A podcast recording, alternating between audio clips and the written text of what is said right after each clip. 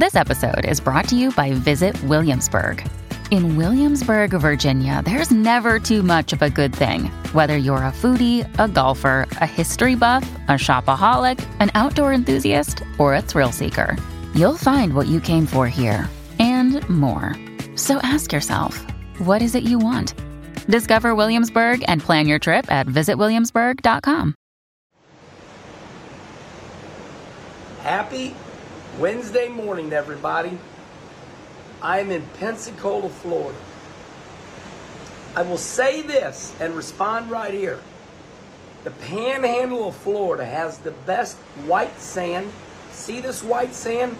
This see the point of my finger? Follow the finger. This sand is really nice. Much nicer than the East Coast Daytona. Daytona's got good sand, but it's kind of that brown color. I think this is I find this softer whiter. What do you say? All right. The Herminator is going to do a coffee with Kenny because I have something on my mind. And it, it's probably something you would never dream of. So, um, Corey LaJoie, good racer, good guy. I know his dad, Randy LaJoie.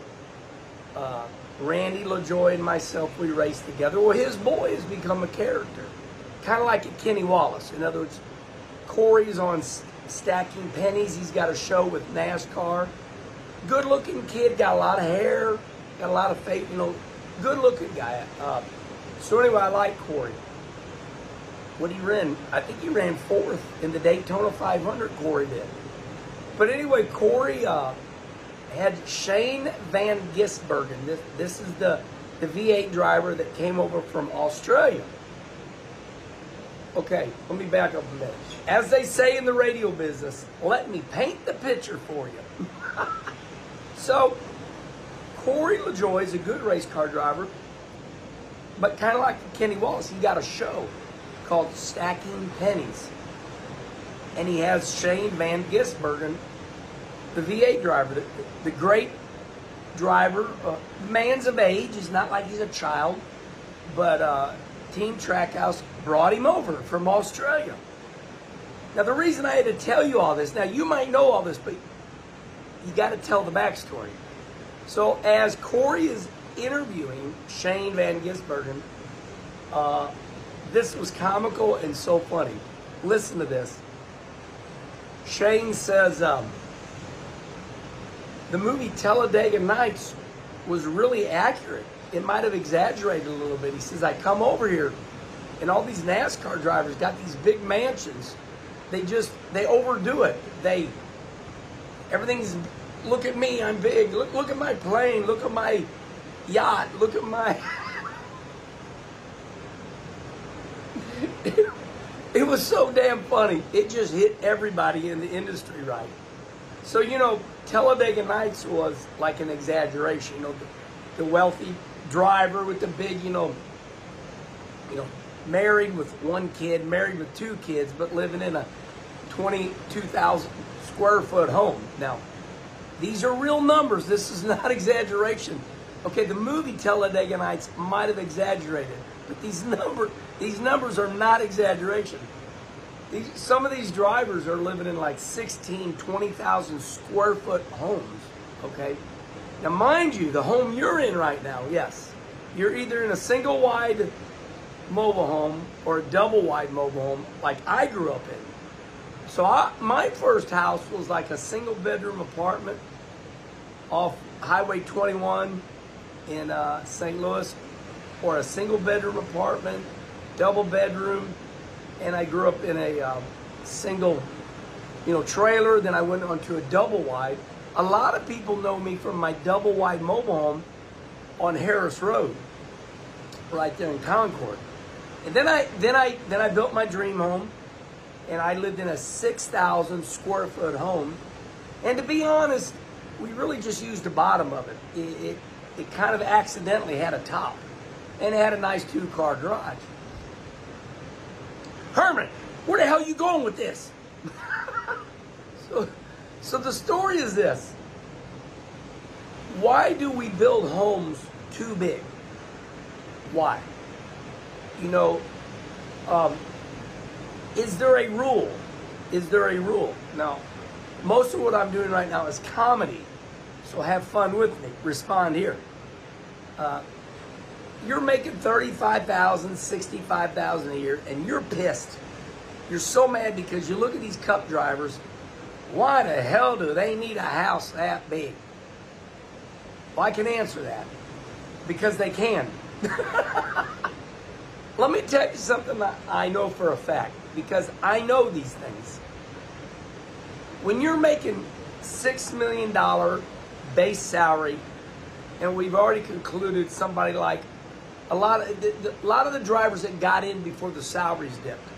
So so remember everybody was making six, nine million dollar base, and then all of a sudden coronavirus come in, everything died, and we heard all the rumors. All these young drivers, you know, the cup drivers, they're making two hundred and fifty thousand dollar base. That's all they're making, cheating death. And the baseball player makes twenty two million a year. I can look at me. I can hit a ball and I make twenty two million dollars a year. I'd be more pissed about that than I would be mad that a driver cheating death only makes six to nine million a year. So respond right here. But I don't want to hear it, okay? I don't want to hear it. it. It's guy hits a ball. Now he's good at it, I get it. But so anyway, the subject at hand is this.